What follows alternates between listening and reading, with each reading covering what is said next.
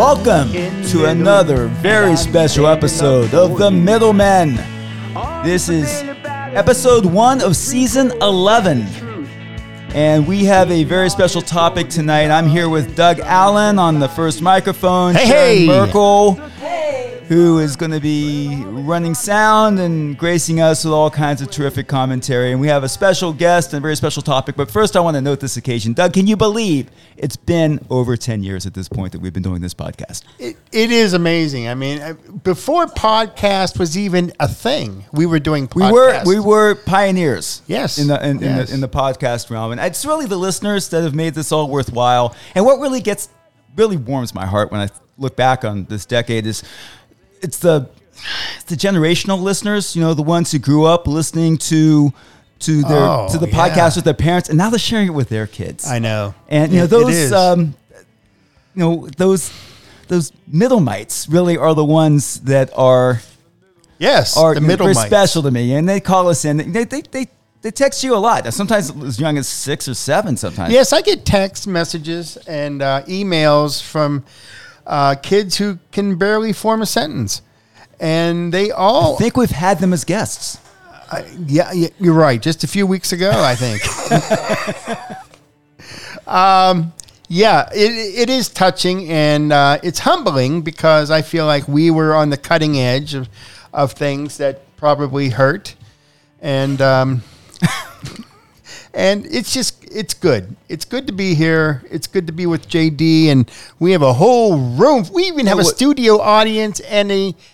Yeah, we have an audience back there it- tonight. it- yeah, say hi, guys. We're, we're going to get into our topic, but just just wrapping this up. Uh, it, it's our loyal listeners that bring us back here to the ping pong table studio week after every other week or so, and and even some of our non loyal listeners. Yeah, some of our best listeners don't listen at all. Then Let's introduce our guest. tonight. I don't know if I'm worthy. We're talking to Dr. Alfred McGivern.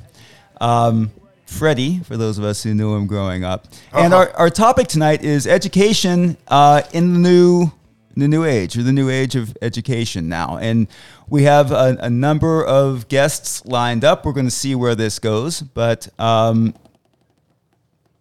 lots of options now for educating our children and and um, Fred came up to me a few weeks ago and suggested this might be a good topic, and uh, we wholeheartedly agreed. So, Fred, we're going to let you introduce yourself and talk a little bit about your thoughts on us this topic. Give us a background, Fred. I've known you since.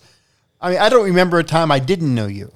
I Yeah. mean, we we've go back to little little kids knowing each other. you were little Freddie. Yeah, Yeah, we were, we were yeah. tiny little roly poly Our, kids our parents were playing friends. baseball out in the Roly-poly yard. adults. Yeah, yeah. Now pa- we're roly poly adults, right? Our parents were friends, so we just kind of grew up knowing each other. We don't remember not knowing each other. So, s- ref- tell people what we don't know and start start going back. Give us a history of where you from then to now, Fred. okay, well, I am a product of public education. I graduated from Fort Cherry High School, as you guys did, and uh, upon graduation, I really had no idea that uh, what I was going to do. And um, I had this uh, dream in my head that I was going to be a disc jockey or radio personality. So I, uh, luckily, I ended up at Waynesburg College. Um, actually, because I used to announce the band shows at Fort Cherry halftime, um, and the radio station manager heard about me through the football coach that was there uh, to recruit players.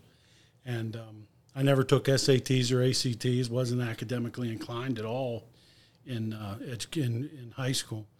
But uh, shortly after I got to, to college uh, and started down my path as a, I was an English major with an emphasis on communications because I had the radio personality in mind. Um, I discovered through a professor that I had an innate ability to write, which um, really baffled me because nobody up until that point had recognized that. And um, I think that uh, one of the because that professor did that, I got to thinking, and um, shortly into my freshman s- semester, I changed my major to education, um, English, secondary education, and uh, basically wanted to go back and, and discover or look for those kids at the bottom like me that were, were struggling with in high school and really didn't know what they didn't know. And um, I became an English teacher, and, and uh, shortly after I graduated from uh, high school or from college, Waynesburg College, I uh, got a job at Fort Cherry as the the uh, alternative education teacher, which was the troubled youth, the kids that were having trouble in the regular education system. Uh, they literally put me in a closet with those kids. Um, the, seriously, the, the placard on the door said storage. And uh, Everybody thought that was your last name. and I was I was in that room with eight kids that uh, otherwise otherwise were struggling out in the po- general population. Uh, about a year and a, a year into that, the state dropped the funding. General population sounds like prison. it does. Just making the point. Yeah. Uh, Sorry for interrupting. I don't disagree. it does sound like prison, but the, that's I, I don't know lack of terms, I guess. Um, so uh, after a year of that, I I landed I ended up with a with an English position. I taught tenth grade English for five years, and um, while I was doing that, I went back to school to get my principal certification. And um, right after I got my principal certification, the assistant principal at Fort Cherry left and went to McGuffey High School, and I became the assistant principal at Fort Cherry High School. I was the assistant principal for three years, and then um, Mr. Ray Johnson was the principal. He retired, and I uh, assumed his position. I was the principal at Fort Cherry for three years, and then I moved on to West Greene High School for 18 short months, and I left West Greene and went to Mount Lebanon High School. I was a Unit One principal at Mount Lebanon for three years, and then I became the principal back to alternative education. I became the principal of Alternative Center for Education at uh, Parkway West Career and Technology Center.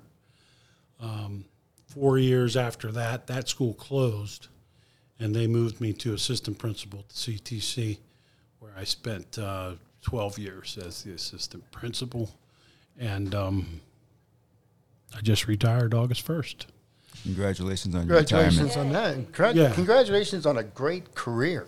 Yeah, it was pretty cool. Um, if I had it to do all over again, I think I would have stayed in the classroom longer. Um, I really enjoyed teaching. It was a lot of fun.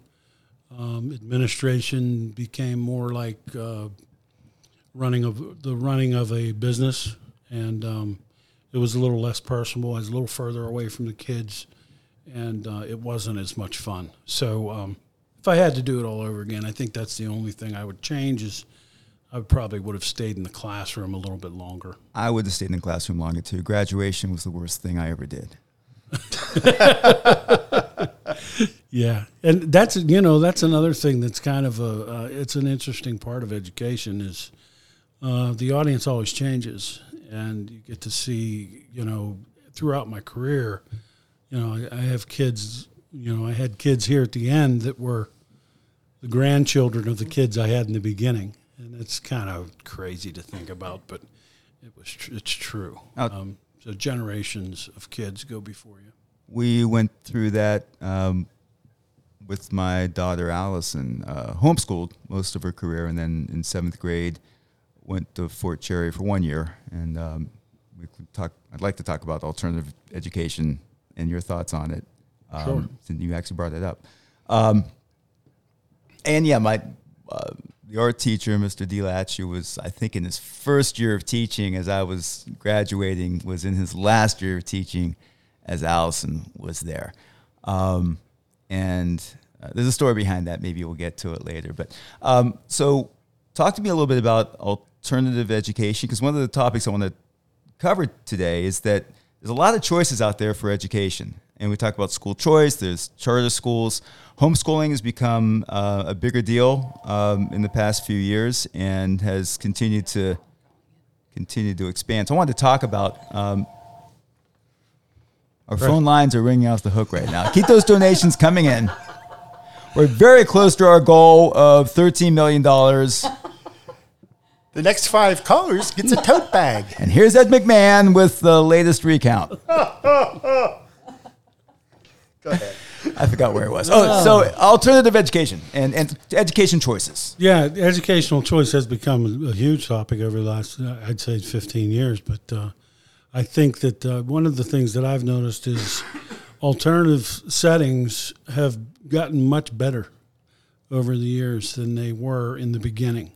Um, and uh, I think a lot of that has to do with the uh, expectations that uh, have been placed on those alternative settings. So, um, you know, back in the beginning, uh, when homeschool when homeschool really kind of started to take roots, it was um, it was in its infancy, of course. And, but the thing that uh, frustrated me about it was there were there really were a lot of people that were trying to take advantage of a situation and didn't put the effort into homeschooling their children that they probably should have. Um, since then, it has changed dramatically. And what I have found is that uh, with the right set of parents and the right set of circumstances, a homeschool student can oftentimes be as educated, if not better educated, than any student that's in the public school system. Now, it, thanks a lot. And it's also vocational training that's a, a, good option for a lot of the kids as well. I don't want to make this just about public school yeah, sure. as well, a whole thing. You know, moving into the CTC in the second half of my career, one of the things, one of the biggest differences in, in career and technology training is that the majority of students want to be there. And they're there for a specific reason and they found hopefully they found or after they're there for a short period of time they quickly find their niche. And once they get there once they find their niche and they buy into their niche um, discipline problems go away uh, focal focus problems go away. Um, even even the the monstrosity that special education has become often seems to fall to the back burner whenever a student has found their niche. That's terrific. And they're um, successful in their program areas and they want to be in their program areas, which is, I think, the biggest reason why discipline becomes a little bit less of an issue because they really feel like they have something to lose. Um, you know, they don't necessarily want to be sitting in English class talking about Julius Caesar, but they certainly want to be in their welding shop learning about different types of welds. So, um, you know, that and again, I think that lends itself to any part of education and any part of a career choice. When you have the students buying into whatever you're teaching them, it makes the job a heck of a lot easier. Yeah. Fred, do you find um, a difference in how people look at a four year college degree now? Is it, do people find it necessary to have one? Or is it necessary to have one? Are there other alternatives to people, kids, that don't feel like a four-year degree is what they're what they're interested in? Glad you asked that question, Doug. Yeah, um, there's been a big a big uh, swing in that thought process. Um, four-year degrees aren't necessarily um, as important as they were, what I would say, ten years ago or twelve years ago and it's changing dramatically as time goes by. I think that um, a lot of people have realized that uh, the trades are a very viable option for an outstanding way to make a living. Um, I have students that um, have graduated from the CTC um, that are in the welding field or in the HVAC field that, um, you know, shortly after they're out of school, not long after they're out of school, they're knocking down six figures. And um, I'm sitting in my office with eight years of college education and a, and a PhD. And they come back to visit me, and their purse is a little bit bigger than my purse.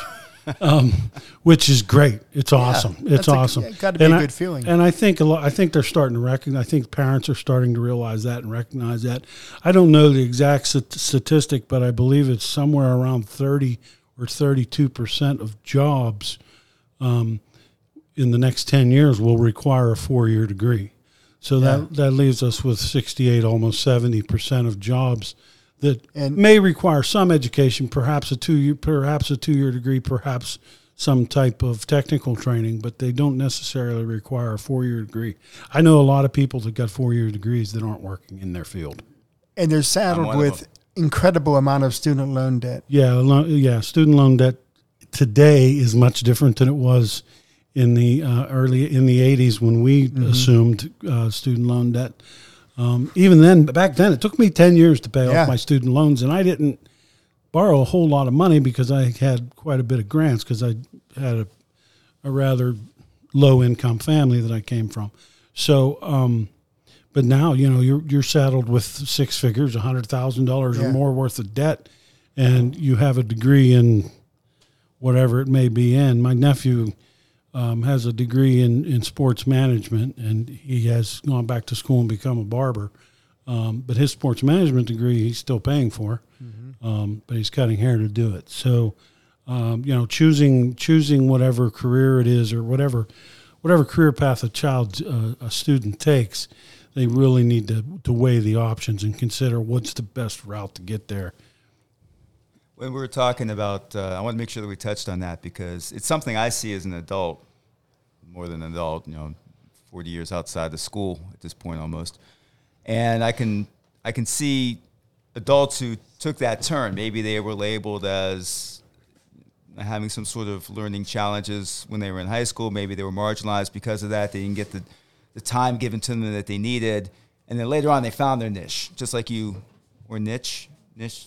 Niche, niche, niche. N I C H E. it's English how it's guy with a spelled. I'm not sure how you say That's how I have a lowly master's degree. I can mispronounce things. so, but they find that, and they're they're the lucky ones, right? And so, how many didn't didn't find that trade that gave them a good income, and they just really latched onto it? Now, so I wanted to touch on that, but one thing I wanted to talk about because it's become a, a bigger issue, particularly in the past couple of years, uh, post pandemic, uh, is homeschooling, and that's something near and dear to our hearts. Um, Pennsylvania, uh, administrators need to evaluate homeschoolers' curriculum, and they do that with a portfolio.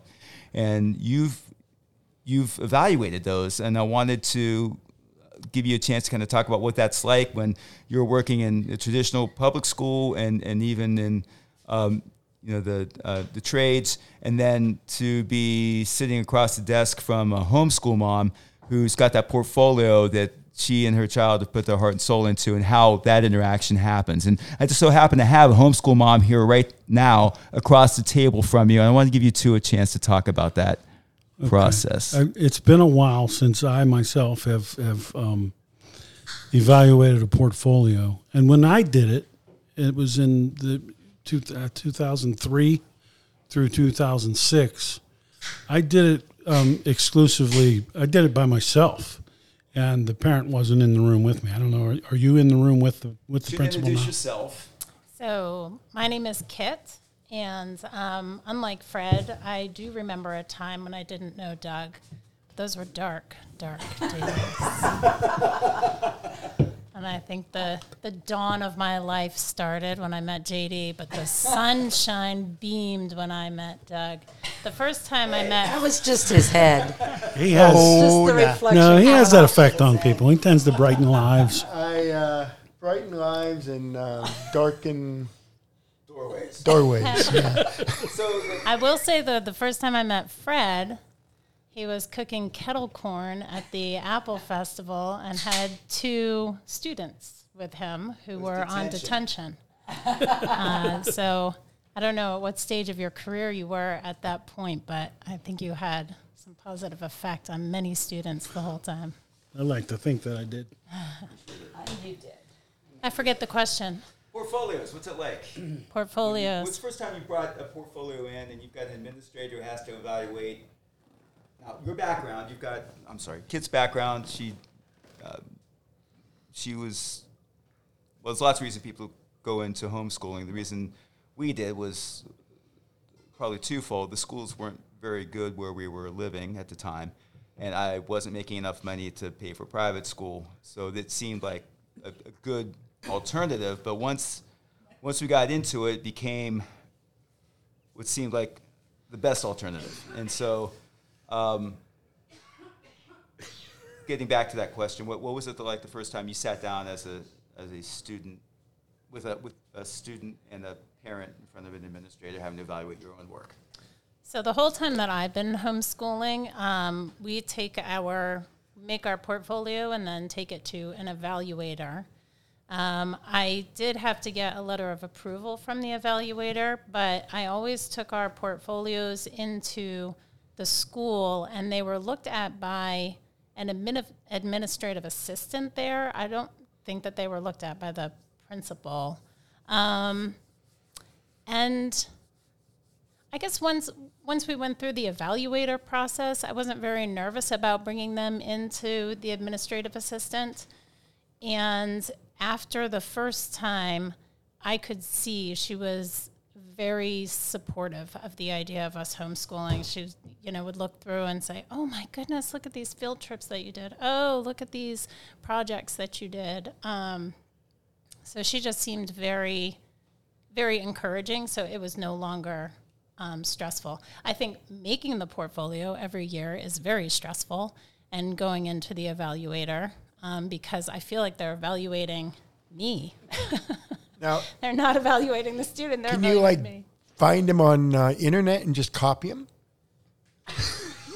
portfolio? Yeah. I, I honestly do not know, Doug. I am an that. honest person, and I Well, do the work, and so I want to. I'm just show saying there might be a, a, a parent out there who has exceptional ideas and who you could uh, model yourself after. It, I mean, if you ever had a year where you just wanted to like, you know, I'm tired of this. I just want to, you know, kick Oh. back and Well, there are let someone else do the definitely. work. I mean, I have definitely copied my goals and objectives. I hope nobody's listening. Um, Nobody's listening. Well, on the other hand, I have definitely copied my goals and objectives from someone on the internet who has said, "Feel free to copy and paste my okay. goals and objectives," um, and they're they're super super general. Yeah. Um, you know, like student will continue to learn about science through biology. Perfect. Um, all right. but I, um, what do I want to say? But I mean, as far as putting the portfolio together, Yeah. the portfolio is what we did. Sure. So um, I, I do know, especially so we have um, a rising senior, a rising junior, and then a rising third grader. And especially for my third grader, I need to show that she's made progress. The um, the requirements are a little bit different in high school, but for my third grader, I need to show that she's made progress, whatever that looks like. Quick question, uh, and I'll I'll let JD get back to the majority of the questions here. But what kind of things are in the portfolio? Can you explain um, what you put there for the uh, administrators to to look at? Um, so I actually have pared down my portfolio as much as possible. Um, I believe so in in Betty's portfolio, which is the elementary portfolio, we have 11 subjects um, that we look at, and I can't name them all right now, but English, science, math, PE. We include Bible, music, art, and others. Um, and generally, I will take, for instance, with math, I might just give them photocopies of five worksheets that we did from the beginning, middle, and end of the year, just to show progress. Fred, what kind of things do you look for? basically, you're looking for evidence of progress. You're looking for evidence that um, that some education has taken place and some learning has taken place. I think the biggest the biggest disappointment when you're looking through a portfolio, the biggest biggest disappointment that I've come across is when I get a sense that nothing really happened. Um, and that happened, you know, like I said back in the beginning, that that happened. Uh, I won't say a lot, but I can only think of three portfolios that I actually denied or ask um, asked that a student be uh, to repeat a grade. Um, and in those situations, they were situations where it was very obvious that very little work was done. You know, you look at the worksheets; they're halfway completed. Um, there weren't any there weren't any field trips. There wasn't any outside learning. There wasn't anything that took place other than perhaps some notes scratched onto a, a piece of paper. And uh, you know they they throw the portfolio. I I believe that back then that um, some of some of these parents were you know, throwing a portfolio together in hopes that nobody was actually going to look, Look at it. at it, yeah. Did it pass the weight test? Was the thing that I always um, kind of snickered about. Was you know, is there did it pass the weight test? Is there enough in there that makes me believe that you know when you look at when you look at what a student does um, in in their high school days, and if you can think about your locker and your notebooks from when you were in high school and the amount of work that you did, um, even though I wasn't a great student, um, and I you know I know you were a better student than I was, Doug, a little bit. And JD was probably a better student. According than to both my of us. dreams, I could never find my locker. That's going back. yeah, back. that was Uh, Our loyal listeners will know what I'm talking about. uh, of which I am, and I do know what he's talking about. Um, but you know, there's a there's a plethora of work that you do as a student throughout the school year, and it, it when you look at it collectively at the end of the year, when you're, it's it's much more than you think it is, and um, I think that that's the thing. And and what it's home when homeschool is done well, and um, you know, I say three. That's a very small number compared to the ones that were that were done and done well. Um, when homeschool is done well, I think it's very effective. Um, and um, you know, give credit where credit is due. There are some parents out there that are teachers. Let me ask you this, and, maybe we're spending too much time talking about this, but this is a question I've thought about often, and now I have finally have someone I can ask. Do you feel there are social disadvantages to homes to homeschooling? Is there a a sense that the child might be missing something? The, the, entire socialization that occurs during high school, being with people, being you know, in clubs, uh, even though there are uh, a chance to experience a social uh, involvement in homeschooling, it, I, I feel like it can't substitute for the, f- the the being with people that you are every day, five days a week, you know, six months out of the year. Is there a is there a loss there at some point? Um, Not if it's done correctly. Um, I know a lot of homeschoolers meet with other homeschoolers. They have groups that get together and do things and interact. Um, and I also, you know, the field trip aspect and the learning that takes place outside of the classroom. Um, you say social disadvantage. Being a public educator, I think there's some social advantage Okay. because they are removed from some of the negative things that go on in Okay. public I school. can see that. Um, and some of those things can be pretty heavy. Every school that I was in, you know, the four different school districts that I worked in, there were all of those negative aspects that came along with being in a um, in in, a, in an institution in a public building with with students from all walks of lives, um, some of which had little, very little or no direction in life. Okay, we're going to move into a different uh, section here. JD As- has brought his. Uh, As fortune would find it, Yes. we have a couple of socially awkward homeschool students with us in studio. oh, excellent. I, I'm saying that tongue in cheek. You don't have to ask if I'm being sarcastic. And, and full disclosure, these are my children, so I'm very proud of them and the work that my wife has done. But I wanted to uh, ask a couple of questions that sort of address the concerns of homeschool kids. Uh, this first first one is for my. Um, what, Uh, have wait, they been prompted how to answer this? No. No. Okay. Uh, well, yes. yes. the first word, not but not beyond that. She doesn't know what the question is. So uh, this one's for Allison. Allison, you're going into what grade again? 11th grade. Rising junior. Okay, so um, this first question is for Allison. So Allison, on you know, as a homeschool child, uh, when you do go out into public several times a year with your family, would you say that you're more often confused with being Mennonite or Amish? Um, well, I sort of find that question a little bit offensive, and it's ridiculous. um, I don't think I'm confused with being either, but I think people can tell that I'm homeschooled, mostly because I wear long shorts and use big words in sentences. oh. That's powerful. Now, um, this next one's for Sallee Jane, who is our rising senior. Um, Sallee Jane, have have you come to terms and are you comfortable comfortable with the arranged marriages that I've set up for you? That's also a ridiculous question. They know their dad well. Okay, I, I made that up. They're not really arranged. I'm still negotiating some terms on their dowry. What's the question exactly?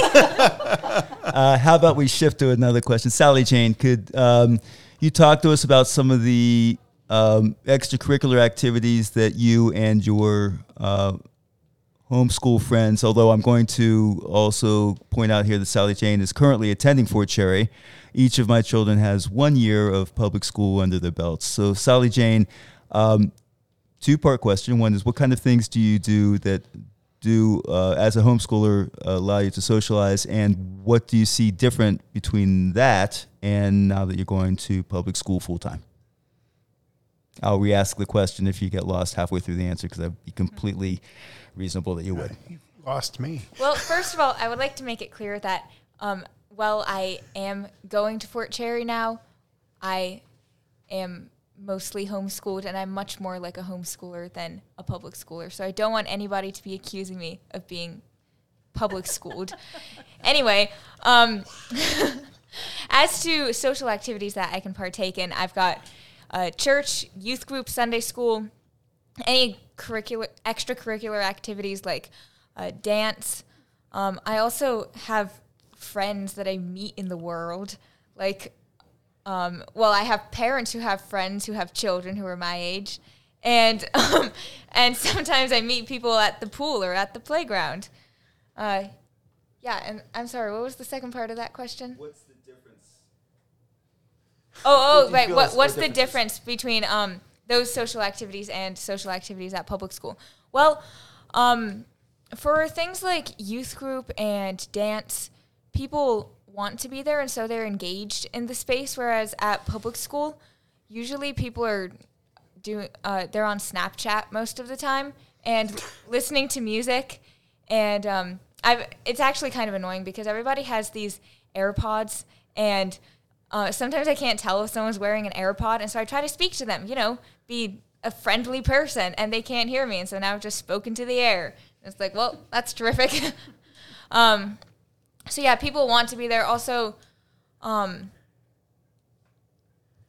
yeah, at at other extracurricular activities that I go to, um, there, it's usually smaller groups as well. So uh, that's where I meet people who end up being my really good friends that I hang out with. Um, yeah. Sorry, Jane. Let me ask you a question. Uh, what would you like to do after school? Like, what what are your plans? Everybody asks me this question, and I do not know the answer. That's good. You shouldn't know right now. This is when you think about it, and you have plenty of time to decide. But uh, I like uh, I like your attitude, and I think uh, I think your parents have done well. Uh, it's good that you've ha- you've dipped your toe into each side uh, of the pool as far as homeschooling and public school, and um, I think that makes you a better person because you you've been on both sides. I'm a very good person now. I know you are. I know you are. Also, uh, I just want to say, uh, uh, my father had asked Allison if she was more often confused with being Mennonite or Amish, and um, to that subject, one of my friends told me, I. I, I don't know if I imagined this. I don't think I imagined this. She told me that somebody at school had like been wondering if I was Mennonite, and I don't understand how they could think that I'm Mennonite because I do not. I don't dress like I'm a Mennonite. I don't. I don't. It doesn't make sense to me. But Okay. Allison, do you have anything else you'd like to add? So I think Allison has a unique experience. Um, as JD mentioned, she went to public school for seventh grade and then came home again. Um, and it wasn't really her choice. Um, she had to go. We didn't have another plan for her, to make a long story short. But um, last year, she started at vo-tech. She goes over to Western Area CTC. and um, and she can tell about that. So um, this past year at Western Area, I decided to. Well, I was between the cosmetology and emergency and protective services um, vo-techs, which is they seem like different ends of the spectrum, and they sort of are. But due to scheduling conflicts, I um, ended up going with the EPS program. Um, and I'm glad that I did it, but I didn't really like it that much. So this year I'm going to be doing the electrical program. And I didn't really know that, I don't think I really knew that vo-tech was a thing or an option for a while. But then um, I had a friend who attended Parkway and he's homeschooled. And so like I learned about vo-tech and now I'm excited to be going back next year for the electrical program at Western Area. And in this way, going to vo-tech and getting um, this career centered education um, in high school, I'm going to avoid a lot of student debts um, from college later on by not going to college at all.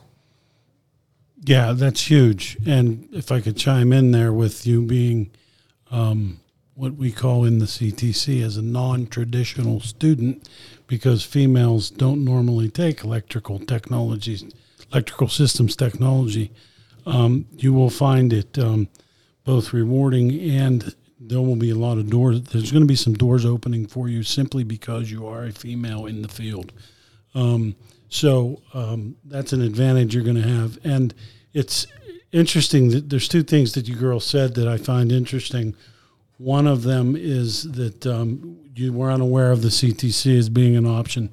That's one of the problems I think we have in public education is a lot of students don't realize that the CTC is an option, and um, homeschoolers in general are unaware that they can participate. Um, just as it, just as if it were a co-curricular activity, um, you should be able to participate. Uh, the other thing that was mentioned was um, cell phones and AirPods, and uh, Sallee Jane mentioned that, and I think that uh, one of the largest battles that public educators face today are cell phones and AirPods. Not necessarily AirPods, but some type of listening device. Um, cell phones have become so ingrained in society, and um, good teachers find ways to use them positively in the classroom. Um, but some of the, some teachers are struggling with the uh, with cell phone use in general, not just in the classroom, but in the entire building. And there's a lack of cons- what I have witnessed is a lack of consistency in the enforcement of the rules.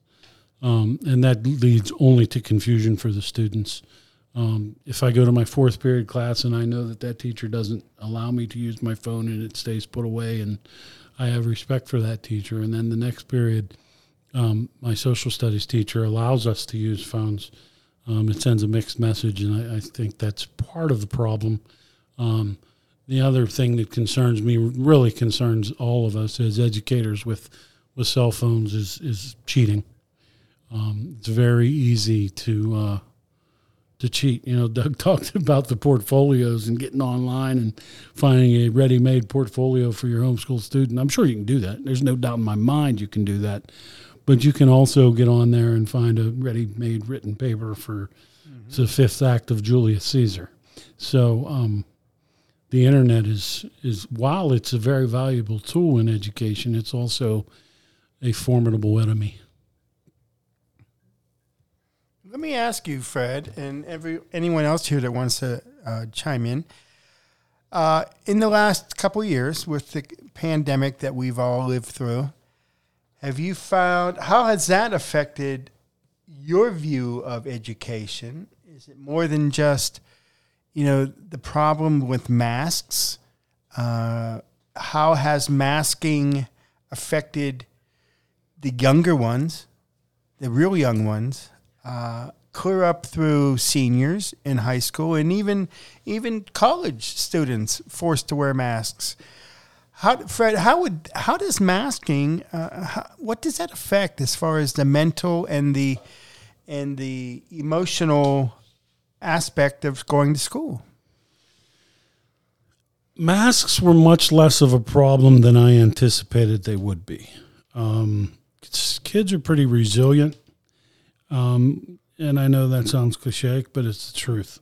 And um, they were probably less affected by the use of masks than we were as adults.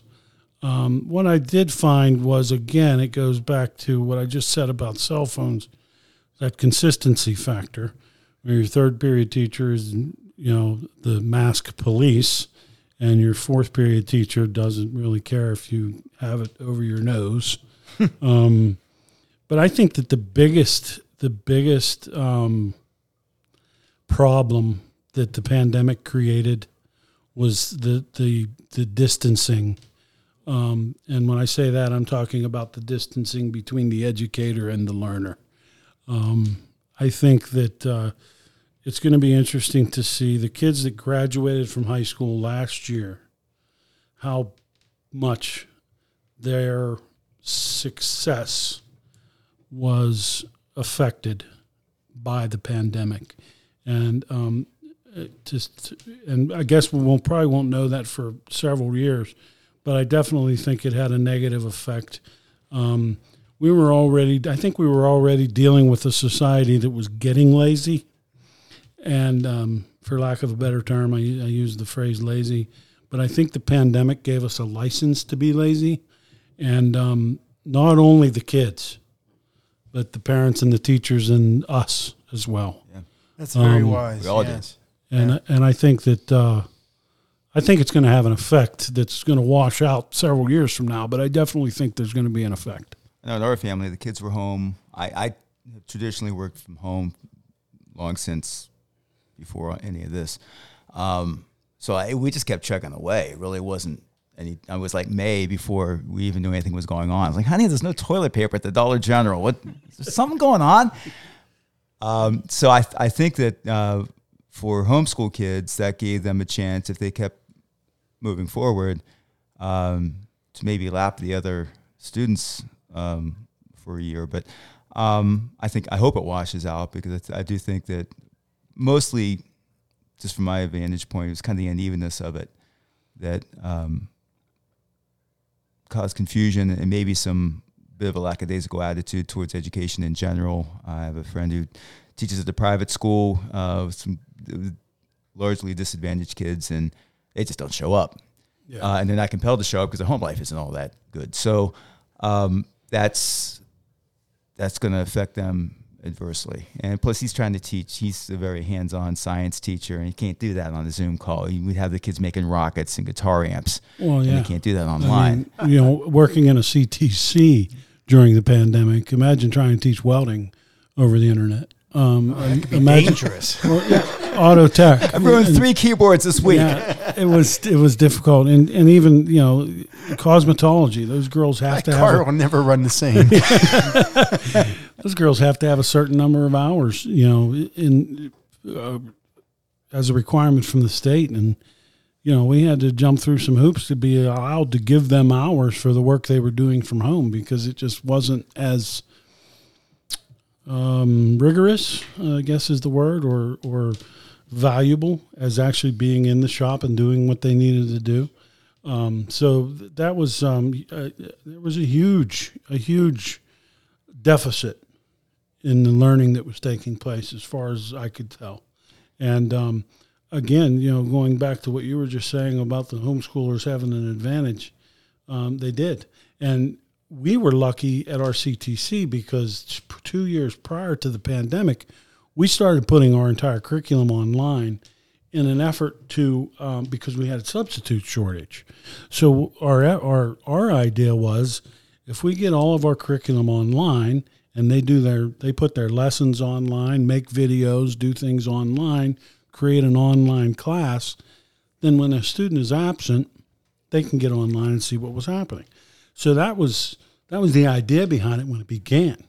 But then when the pandemic came, it was invaluable. I mean, it was just so valuable that we had that already done.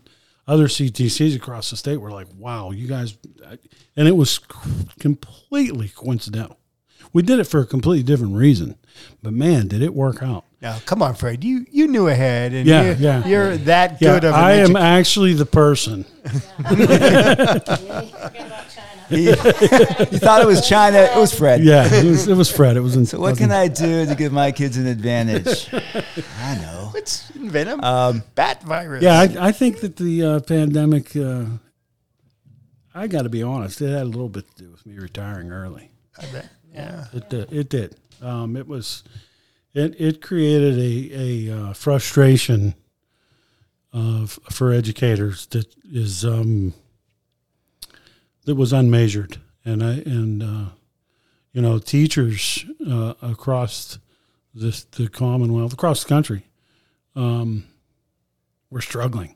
I bet. Yeah, they were struggling. Uh, they had to learn a whole new system of doing things in a matter of days. I, I And kids were struggling. I mean, a lot of Well- kids can't do the online learning. well, I'm Some are great at it. Yeah, it's it's a modality that doesn't work for everyone. So I I, I taught on ground for the University of Phoenix um, in Philly for about ten years, um, and it was when I had to move to an online modality, I wasn't as good.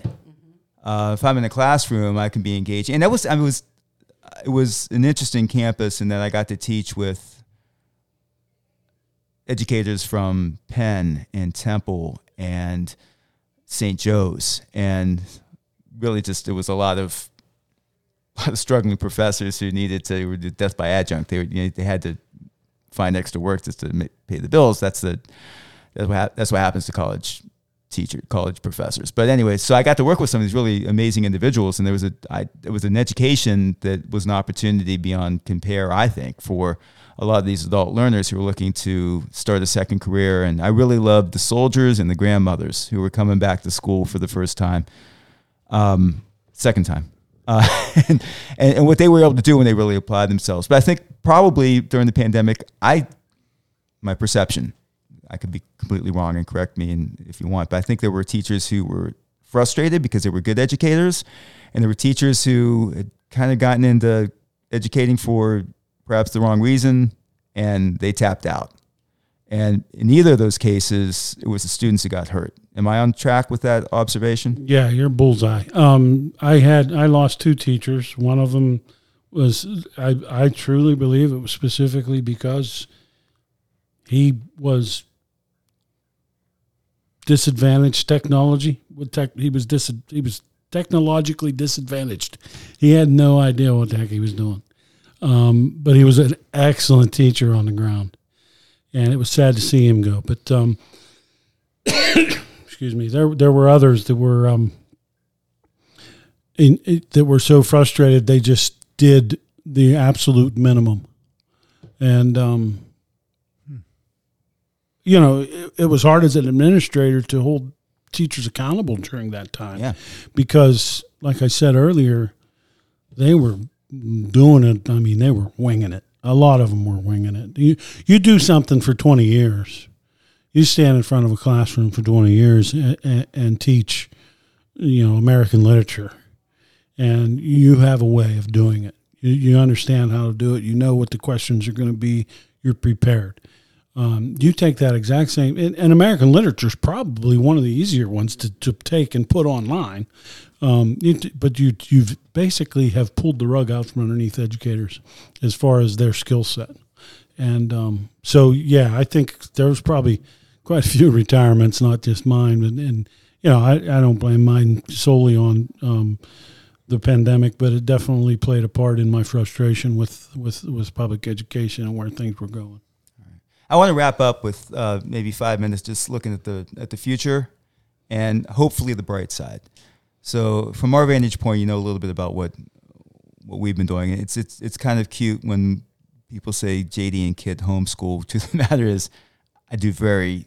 I knew nothing. I do nothing about the homeschooling. It's all Kit, um, and frankly, the girls who are self starters and and able to self direct their their days and the the planning skills that they employ um, and their organizational skills are really key to what they're able to, to do. But then being able to change modalities between modalities is the wrong word here, but being able to change, you know, move so fluidly from homeschooling to public school to what they're doing this coming year, and Sallee Jane in particular. Uh, she didn't mention it, but she's going to be dancing every day. So she'll be leaving Fort Cherry, going to dance for five, six hours.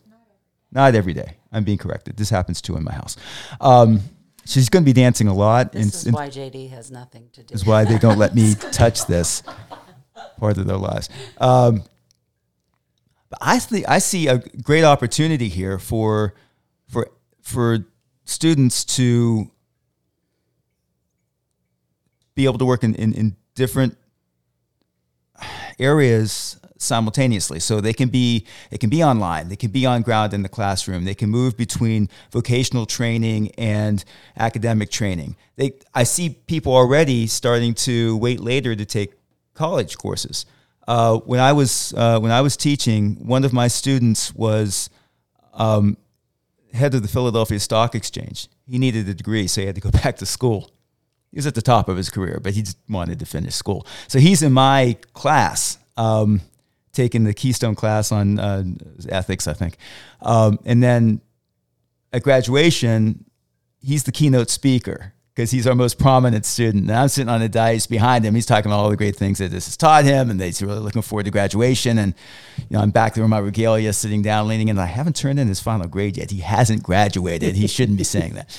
Um, but being able to see somebody who I, I don't know what he meant to do with his life, but when he found what he wanted to do, it was it was focused like a laser, and he he then was able to um, to concentrate on that full bore without all these false starts that sometimes happens during a college career. So I, I see there's not you know there's not the not the cadence that you go from high school to college to career and supposed to know what you're doing. So I think there's a lot of choices here that are uh, going to be ahead of these students, and also that the idea of a lifelong learner who can make those changes mid-career, even if they need to do that. And there's a whole lot of other things I wanted to talk about, but we're, we're really at the end of our time here. So I just want to thank you, Fred, for your lifetime of educating our kids. Um, thank you for your friendship over these years, and thank you for being part of our Middleman podcast. We look forward to having you back again. Absolutely, glad to be here. Um, one of the, if I could finish with a bright spot from my perspective, I think that um, one of the things that we talked about tonight were the, the, the acceptance or understanding of the four year degree not necessarily being the the the only route to success is huge. And I think um, you know if there's a bright spot in public education, I think that's it. And as long as more and more people become interested in and um, start use, taking advantage of the CTCs and the career opportunities that are available to them, I think um, public education overall will improve. I think um, just my closing thought would be first of all, I, I oftentimes have people say to me, you know, are you homeschool? I could never do that.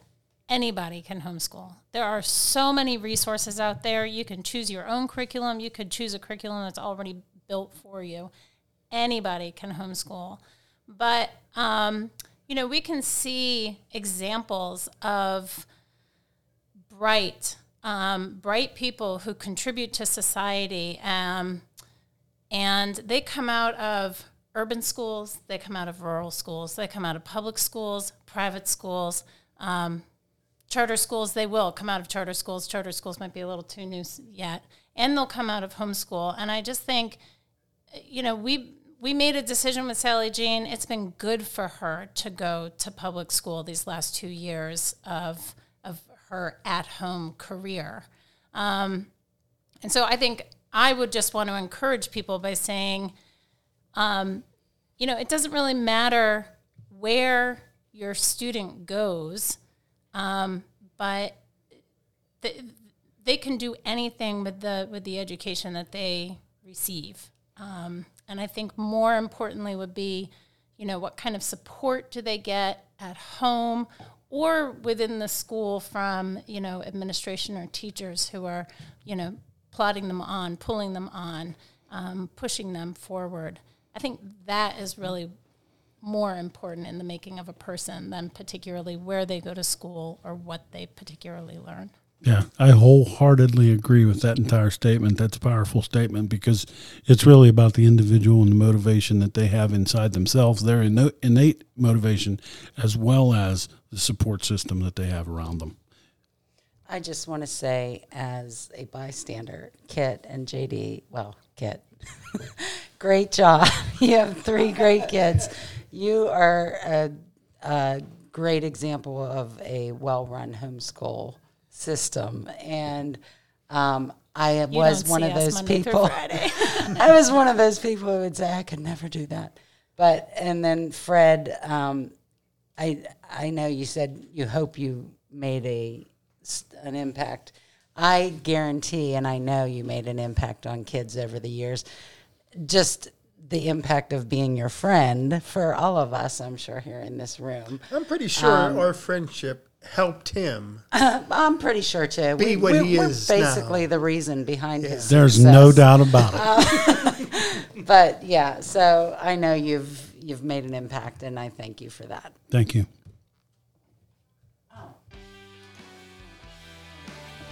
With that, we're going to wrap up this Thank you for podcast. listening to The Our sound engineer is going to walk us out with our usual closing music. I want to thank all of our guests today. Uh, Dr. Alfred McGivern, Kit. Little, Sallee Jane Little, Allison Little. As always, Sharon Merkel, who is the glue that holds us together, and Doug Allen, Teddy the Wonder Lizard. Pod Father. Drop us a line at themiddleman.99 at gmail.com or follow us on Twitter at the Middleman99 or Instagram at themiddleman.podcast. The Middleman, available wherever you get your podcast.